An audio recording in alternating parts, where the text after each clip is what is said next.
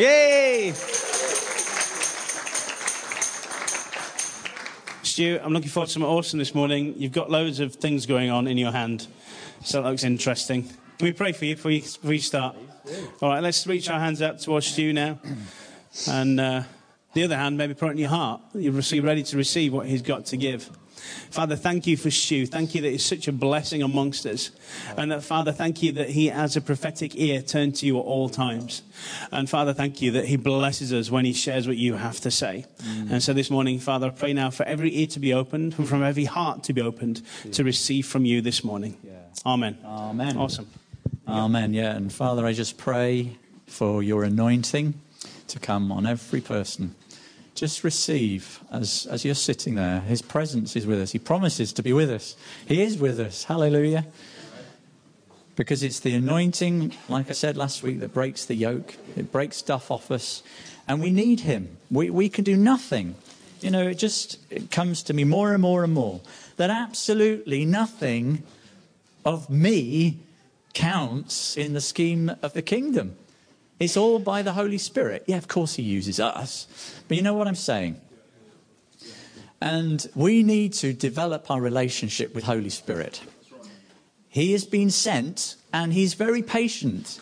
He hangs around and waits for us and waits for us and waits for us and helps where he can and, and so on and so forth. But he wants to encounter us more and more, that we live in the river and the flow of what he's doing. So, as I share what I've got, um, I, I, just pray that Holy Spirit will um, interpret it to you, and um, this will work. Just needs a little adjustment. Um, yeah, so I'll put my glasses on and then I can read. That's good. Thank you. Yeah, praise the Lord. God is a happy God. And I just want to talk to Jesus a moment. You're allowed to listen in. But Jesus, I just want to say that you are the most amazing, most perfect, most wonderful. You are beautiful, Jesus, and we love you. And we would be nowhere without you. Wow. Jesus, we want to lift you up. And we want to walk with you. We want to reflect you in this earth, Lord. And we want to bring delight to your heart. We want you to dance with us, Lord, because you're so happy with us. And thank you that you are happy. You are dancing over us anyway and singing over us. Thank you, Jesus. Amen. Wow, where did that come from? You see, you turn to Jesus and things happen. That's amazing. I've been completely non emotional all morning, and then suddenly I'm completely emotional. But God is good. Thank you, the two of you. That's good. I'm glad I'm in good company. So, uh, in case you're not aware, but you will be, this year's themes are expectation, encounter, oh, sorry, equipping. I'll get it all the wrong way around. Equipping, expectation, and encounter. That's probably a good progression, isn't it? And today, I want to share with you an equipping, okay, that will provoke expectation and ultimately lead to encounter. That's where I'm coming from, and I really hope and pray I can stick to time. So, has anybody got any uh, food in the oven they need to get back for, or anything that you're pressed about because you might be delayed? So, back with the glasses. Um, what I'm about to share is also about our culture and what we're seeking to foster amongst us something of kingdom ways that we're to encourage in one another. And I want to add that this word has been a great encouragement to me since I received it. But it's also been a big challenge. It's wonderful when God speaks. But the thing about it is, you've got to respond and you've got to apply it. And it's, it's been good that I've had a long time carrying this word because it's shown me the ups and downs of my own walk with God and how I know this word God, but it's really hard to carry this out. So I just want to share that from the point of view of look, we're all human. And God knows that. But let's reach for what He wants to bring us. And we need to encourage one another in it. That's the thing, it's together that we'll see the fruit. So, for some of us, what I'll share won't be anything new, but it will be fresh, I hope. And for some, it will bring fresh light to their walk and journey with God. But above all, it's a word from heaven that was spoken into the context of our congregation and the real challenges we've been through during 2017. And I want you to receive it in that light. so, if you remember, recently Mark reflected on 2017 and described it as being a bit of a cruddy year. Uh, and we won't easily forget the challenges John and Kate uh, and the illness of, uh, of Andrea that she suffered. And these situations, you'll have to bear with me.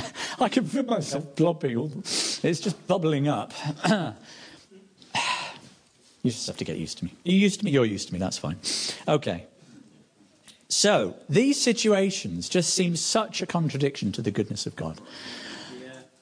And I'm sure it raised questions in a lot of our hearts when it did in mine. And I was meditating on it and thinking, Lord, you know, what is going on amongst the body? What's happening? That these such challenging circumstances coming against your people. We know the promises of God. And I remember quite distinctly walking down the stairs at home, thinking about this, and God just dropped a picture in my mind. And that's what I'm going to share with you today. and out of that picture, he unfolded his, unfolded his heart towards us. So, you will see that picture in a moment, which is exciting. Because today, prophetic art has a moment. Let's hear yay for prophetic art. You know, just and as an aside, it's really exciting that prophetic art is actually a portal I, I heard this in uh, Harrogate in the summer. Paintings created prophetically act as a portal between earth and heaven, and the viewer is being drawn into the ways of heaven. They're being influenced by heaven. It's so exciting that an unbeliever will have absolutely no idea they're coming under the influence. Something is impacting them. Um, so, anyway, that's an aside, and it's, there's, you could talk more about that, but it's not in the script. So, but it's exciting. So today we will see some prophetic art. And because Risen paints, I asked Rizon to paint the picture. Uh, and we will see that in a minute. Let's keep, keep you waiting. Um, so let's have a look and see the picture. So, Riz, have you got some? I'm just going to move this because we decided that this might be the best way to um, display it. He's done a great job. Uh, so, bear with us, slight technical moment here.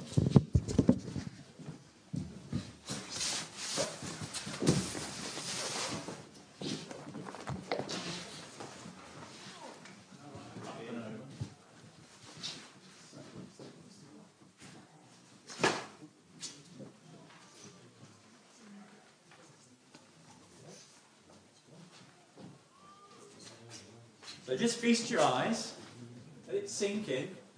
Some people are more visual in their learning and experience than others. Uh, I'm a very visual person.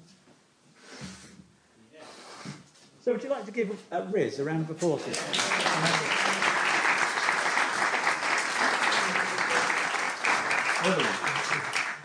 So, as you can see, it's, it's fairly straightforward what I saw. Um, now, I did a little sketch and handed it to Rizon, and, and he then fulfilled the brief, which was great. So let the image sink in because this is God speaking to us.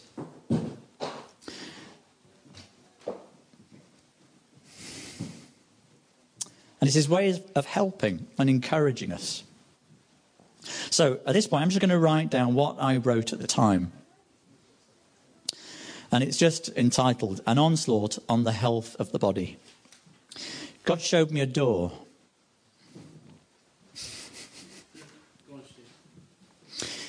It was old and large, in an ornate archway. The door was of a light colour, not dark or imposing. The door was closed. It was heavy to open, but with the turning of the handle and a shoulder to push, it opened. It wasn't stuck nor stiff. It had hinges on which it was set. It was designed to be opened. The door is God's word. We need to take the handle, turn, and push. Through the door are all the promises of God for us, which are yes and amen in Christ Jesus. They are there for us. Then God reminded me about the authority of the believer.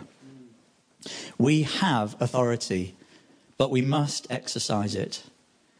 In a battle, the enemy resists, but that means we must push and stand strong and encourage each other in this. This authority exists within the heart of every believer. So here was and is God's response to my question. The door literally represents God's word. It has an entrance, the door. But we must apply some deliberate intent to open it and go through. In the picture, the door was shut, and it was very clearly shut, and that was a point God wanted to, to make. The door was closed. You had to do something about taking a step to go in. Now, the door was heavy, but each person had the ability to push it open. But they each needed different measures of strength to open it. However, it required the same focus and intent from everyone. You have to think about that to get it. So it didn't matter how weak or strong you were, the door would give the same resistance to you as an individual to require the same intent and purpose. So basically, what I'm saying is it's just as easy for a new believer as an old believer to be able to open the door and go through. So God is saying we need to apply some pressure to open the door, and we can all open it. But what lies beyond the door? Hmm. It was very clear to me that what God was saying was that beyond the door we find the promises of God. In other words, the door is the Word of God, the Bible, and as we open it, we are to find the promises God has towards us. And it wasn't until some time later I saw something behind the door, and so I'm just going to ask if Sarah wouldn't mind, who's writing rampant notes, to just show what, what I saw in my mind's eye. Can you make that out? It's not so easy with. Um, with the lights on, but I don't think it'll make much difference if I turn them off. But essentially, you can see the night sky, can't you? And the stars. And imagine the night sky when you've been out into, say, the Dales, somewhere where there's not a lot of street light. Have you looked up and seen the sky? It's amazing, isn't it? It's just truly astounding. Totally astounding. It never ceases to amaze me when I see the sky in its true light. And this was what I saw beyond the door. So it wasn't quite what you'd imagine beyond the door, is it? But God doesn't do predictable, does he? And here was an environment quite beyond the natural realm, totally beyond natural. And as I meditated upon the picture, I began to understand more about the Lord was what the Lord was speaking. Firstly, the realm we stepped into beyond the door was actually outer space, not an environment that would sustain natural life. You need a spacesuit and oxygen to survive, don't you? And the thing is, it's a realm that is beyond the natural, supernatural. And the only way to exist in such places would have to be supernaturally. So God is pulling at the supernatural aspect of who we are to say, to walk through that door and explore, you have to do it by my spirit. It's only through me, it's only by the power of my spirit dwelling in you that you can move into this realm. Now, I don't want you to get the heebie jeebies but I want you to realize God has called us to be to a supernatural life. And in case you didn't know, if you're born again, you have supernatural life in you. In fact, we all do, but you've got the right supernatural activity going on. It says in Habakkuk that the righteous will live by faith. And that is not a natural process. You're not walking by natural sight. You're going by stuff which is not seen to the visible realm. You're walking in the light of the invisible and the eternal. And I've got exciting news for you. God has prepared us to be able to do this and to walk in this way. It's who we've been created to be. It's in and through the Spirit that we can go in and find the promises. By the Spirit, we can breathe in this place. We can explore. We can fly and find hope and encouragement, that which we need. And we can find the promises of God. Now, in case you haven't twigged, the stars here, for me, represented the promises of God. And looking back to those skies in the dales, how many thousands upon thousands, myriads upon myriads of promises God has towards us. I know you can count them up in the Bible. But God has a promise for every situation and circumstance that we go through. He's there for us when we're challenged. He wants us to have that support and help and everything else we need. And I do want to say at this point that there is a place where every analogy does break down because I realize that if you really tried to apprehend a star, you'd get vaporized before you got anywhere near it. So bear with the analogy. Now, just want to root us in the Word. Let's look at the New Testament in the book of 2 Peter. This is where I want to sort of root it into Scripture because obviously God doesn't say anything outside of His Word. And it'll help us just to put a handle on it. And those that know me, I get a bit abstract and a bit ethereal and a bit touchy feely, and let's just root it into Scripture. So, I haven't got the reference, but I've got it written down in, me, uh, in front of me. I believe it's 2 Peter, first chapter, 2 to 4. And it should begin, Grace and peace be multiplied to you. Is that the case? Jolly good. So, grace and peace be multiplied to you. Dot, dot, dots. I must have missed some words out. As his divine power has given to us all things that pertain to life and godliness through the, through the knowledge of him who called us by his, by his glory and virtue, by which have been given to us exceedingly great and precious promises, that through these you may be partakers of the divine nature having escaped the corruption in the world through lust. So I'm really sorry, I'm apologizing for Paul for writing such a very long, complicated sentence. I've read and read and read that sentence and really tried to, well, let's just put that bit there and that bit there. I think it makes sense. So I'm going to paraphrase it and chop it up a bit and just pick bits out to help us grasp what this is saying. So within that verse, we've got the word promises. Here are the promises. Here's the door by which we step through the, to find the promises. And God has given us these promises. Isn't that wonderful? Now, if I had a highlighter pen, I would take the pen and go all over this today. Because I feel like that's what God is doing with this truth. You'll see as I pro- progress on. Let's look at that phrase, two words, exceedingly great. Okay? Everybody wants to say exceedingly great. Exceedingly great. Great, I haven't fallen asleep yet. So, exceedingly in the Greek, now get ready. You can oo and you can ah. It is huperpleonadzo. You can say that if you like. Huperpleonadzo. Okay, it's two words stuck together. Hooper, okay, which means over, above and beyond, superior to. And the other word is very highly more than, be more, or make to increase. Do you get the flavor of this? Exceedingly. It's a lot. It's big. It's great. Okay. And then the next word is great. Now, the word great in Greek is megas, which is probably where you get the word mega from, I'd imagine. Megas. Mega. That's mega, hey? It's becoming a bit of an in, in term, isn't it? To say something's cool or mega or whatever. And it's the same word that was used, just to put it in some biblical context, when the three kings saw the great star of Bethlehem, or when the people sitting in darkness had seen a great light. Jerusalem is called the city of the great king, or after the resurrection, they had great joy.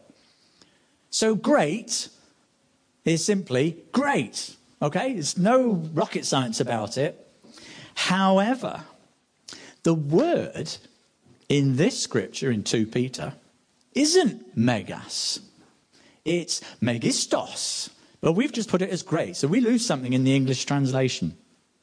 So, I'm now going to try to translate this word megistos into our English language. So, it is. Now, where did I put it? It's written down here somewhere. Somewhere. Okay. This is the trouble. When you go off piste, you can't find where you were, and then you have to study to find where you were. Okay. So, this word isn't really great. It is megistos, which means. hmm, that's interesting. Oh, yes, there we go. Exceedingly greatest. Okay? Which isn't grammatical, which is why they couldn't use it. But wouldn't it be great to have a Bible that translated it just as it was and it shoved in all these grammatical errors just to try and make the point? He has given to us his exceedingly greatest precious promises. So, his promises are over above and beyond, superior to, very highly more than anything we have ever found. I am telling you this morning, there is nothing that will compare with the promises of God in eternity. You can hunt from North Pole to South and all the way round. You will never, ever, ever find anything with more substantial weight behind it than the promises of God. And this is the highlighter plate place. This is an absolute that God is lifting up. His promises are, aren't they? Completely. And He's trying to say and communicate to us don't underestimate my promises. Don't leave them lying there. Don't undermine what I have said. My promises are absolute, he says. My promises will not let you down. And he's looking for a people who will say, I'm taking these promises. Through scripture, you see there is battle after battle after battle after battle after battle after opposition after opposition after opposition and fight, fight, fight. And God is looking for fighters.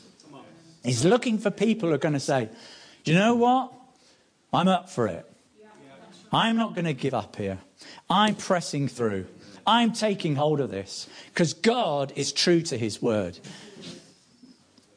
So, this is the word I received.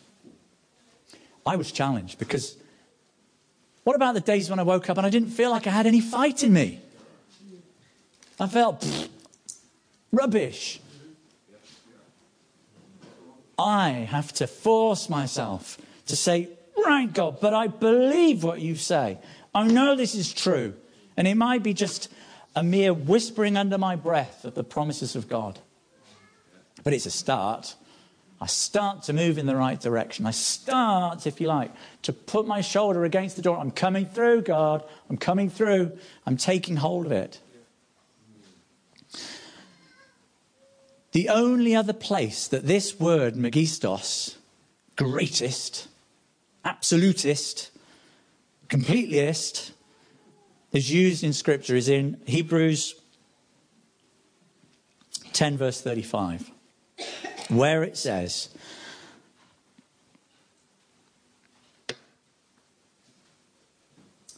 Do not throw away your confidence, which has exceedingly great, abundantly, massively re- uh, incredible reward. God wants us to realize his reward is there. It is exceeding. It is beyond comparison. And the way they've written it, really, it's just such an understatement. Do not throw away your confidence, which has great reward. It's talking about our confidence in our faith, in our trust in God, and our confidence in his promises, for in them is exceedingly and abundantly great reward. You can't overstate that. But it is conditional if we hold to our confidence. And that's the bit where the tension rises and where the enemy wants to elbow in and peel us off the promises, but we won't have it. Do you know, it'd be so easy just to step into the promises and live in the fullness of the blessing all the time. It'd be great. All the time, it just drops into your lap. But God knows, doesn't He? He's, he's wanting to create the sons of God, isn't He? He's wanting to shape, He's wanting to make, He's wanting to carve and shape you into something incredible that Izzat would be a man of God. He is a man of God, but just doing exploits in the kingdom, seeing people born again, praying for the sick, trusting in the promises of heaven.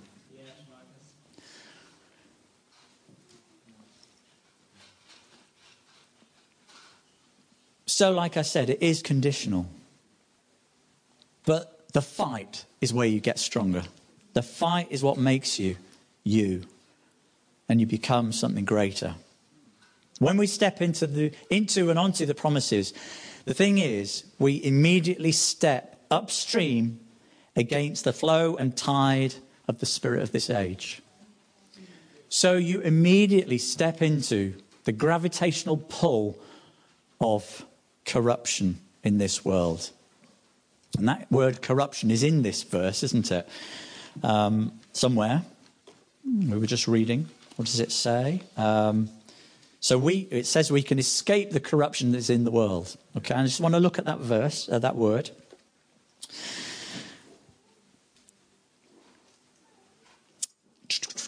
Yeah, his divine, divine power has given to us these great promises so we can partake of or share in God's nature and escape the corruption caused by lust. So that word means decay, ruin, destroy, or perish, and comes from a word meaning to shrivel or wither, to spoil by any process, deprave, defile, or destroy. That's pretty absolute to me, isn't it? Pretty negative, pretty like, doesn't sound like the sound of that.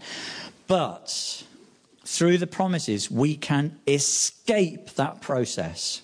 And it's the same word we find in Romans 8 20, 21, where it talks about creation being freed from its bondage to destruction or corruption and being brought into. Yes, the glorious liberty of the sons of God. That's us the glorious liberty of the sons of God. I tell you, if you could see in the spirit now, everyone here, you'd be going, wow, look at them.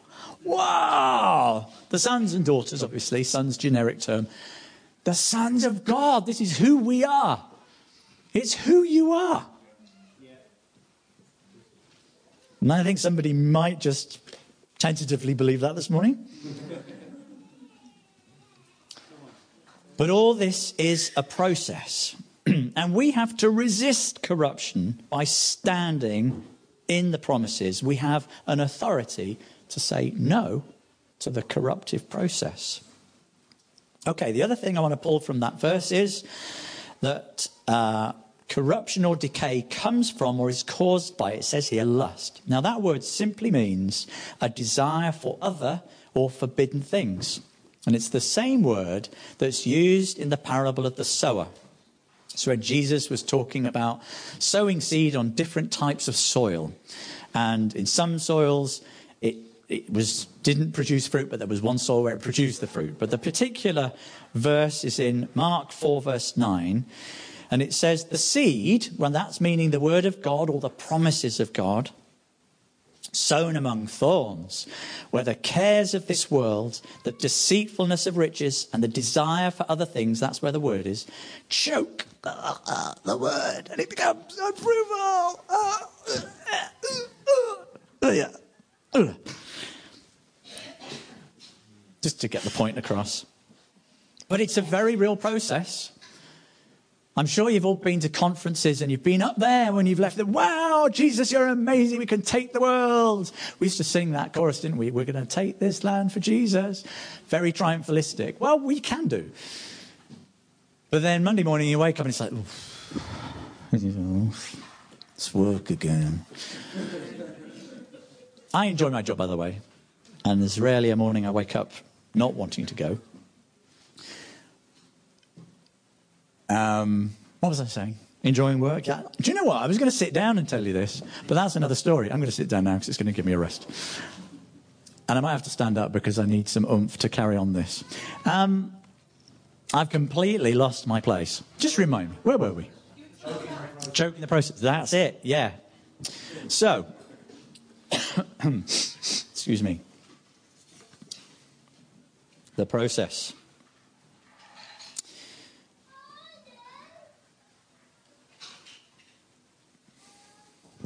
Bear with me.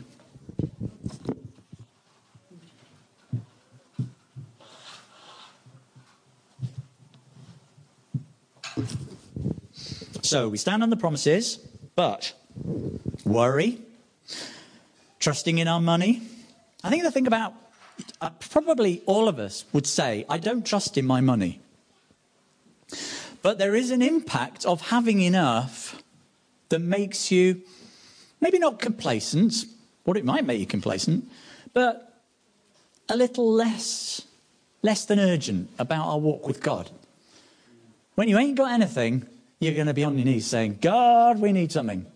I'm going to be. I remember a friend of mine telling me that they had no food in the cupboards, and and he was desperate, and he just went upstairs, and he just for the next two hours just thanked God he just said, Thank you, God. I'm just thanking you, Father. I'm thanking you for your provision. And there was a knock at the door and the neighbor with a bag of groceries. So I was like, Wow, praise God.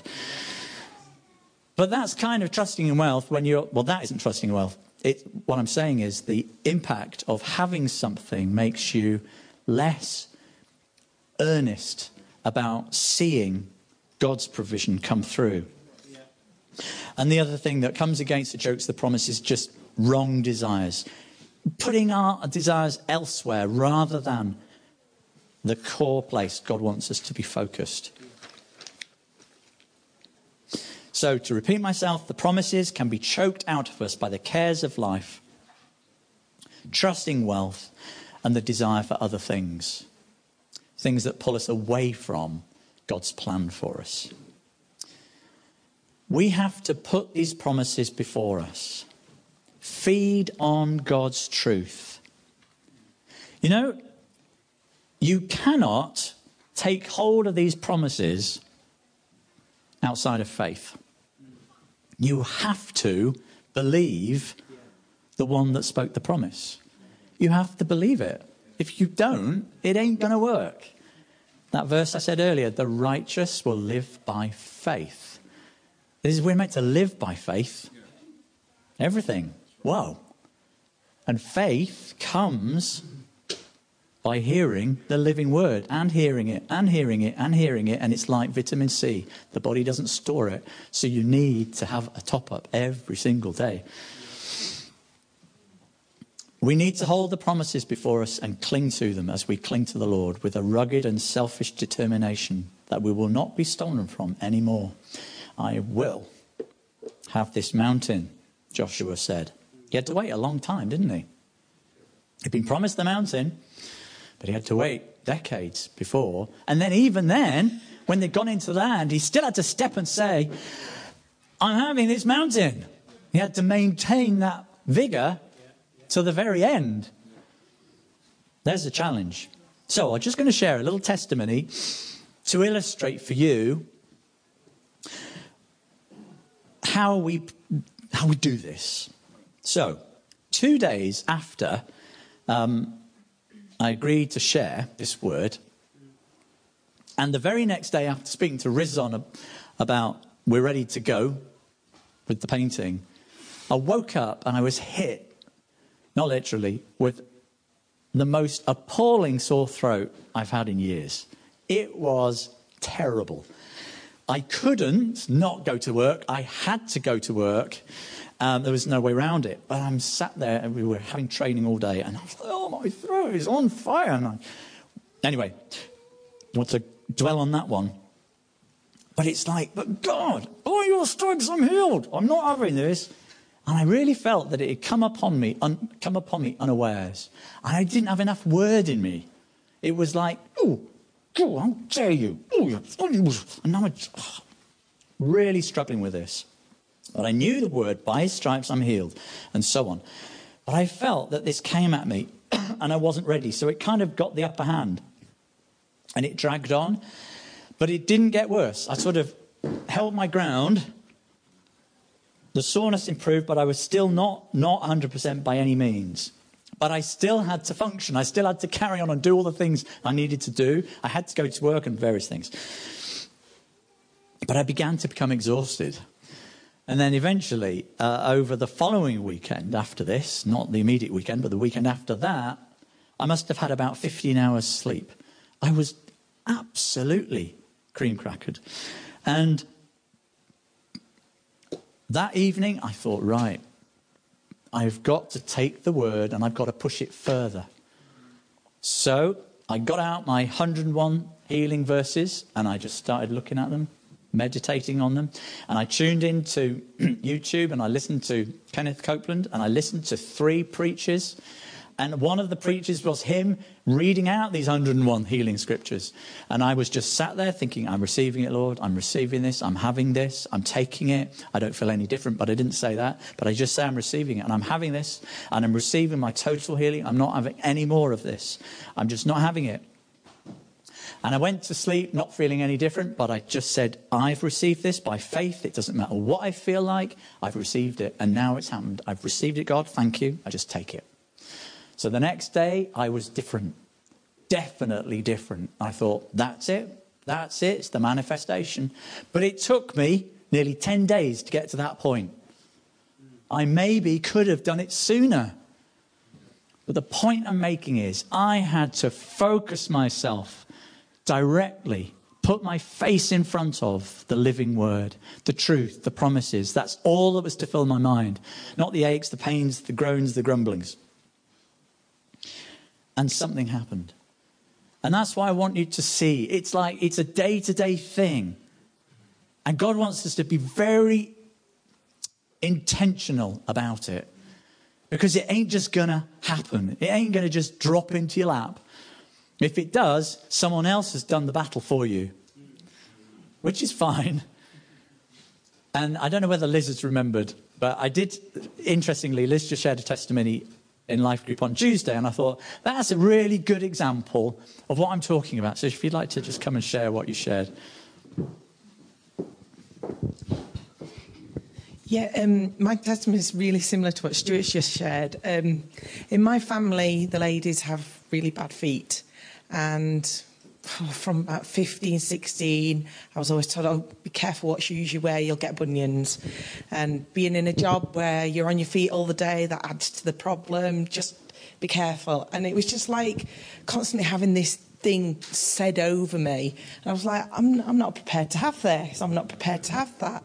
So I spoke to a guy who I worked with who is a podiatrist, looks after feet looks after feet. I took some advice from him, had my feet remeasured, got shoes refitted and things. And I was just like, I'm not, I'm not having bunions. I'm not having it. And my big toe on my right foot had started to turn in a little bit. I was like, Lord, I'm not having bunions. I am not being in the sort of pain I've seen my nan in. I'm not having it. And over a period of about two, maybe three years, I went from my toe slightly turning in to my toe straightening back up to now I can just buy any shoes. Whereas at one time I would end up in tears because nothing fitted and it was a nightmare. But it's definitely taking some advice from people who know stuff and just standing on God's word and going, I'm not having this. And then every time somebody like my mum or would say, Oh, you want to be careful what shoes you're wearing, you know, your feet. It's just like, I'm not having that. I'm not having that said over me. My feet are in God's hands, sort of thing. I'm having healthy feet, I'm having straight toes, and just standing on that. Pardon? Yeah, I wasn't owning it. yes. Yeah, absolutely brilliant. Thank you.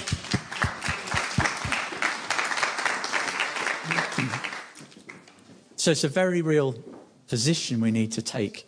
And, uh, and to do that with one another as well, to encourage each other, because it isn't easy. It's hard work on your own to do it. Um, so that's really my word of encouragement to you today. Um, and I almost managed to keep to time.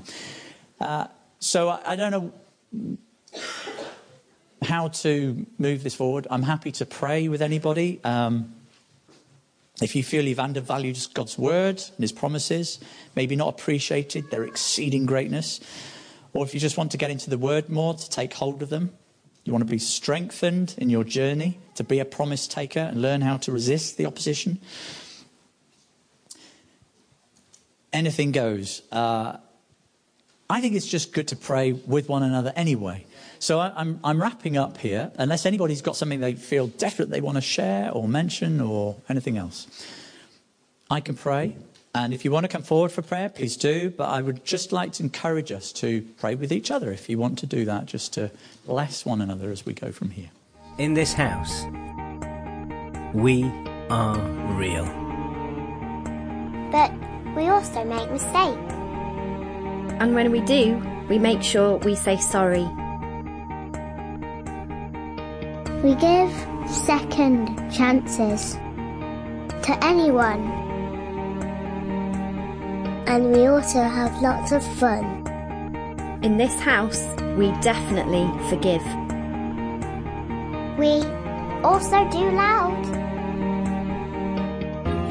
We give the best hugs. We are family. And in this house, that means we, we love.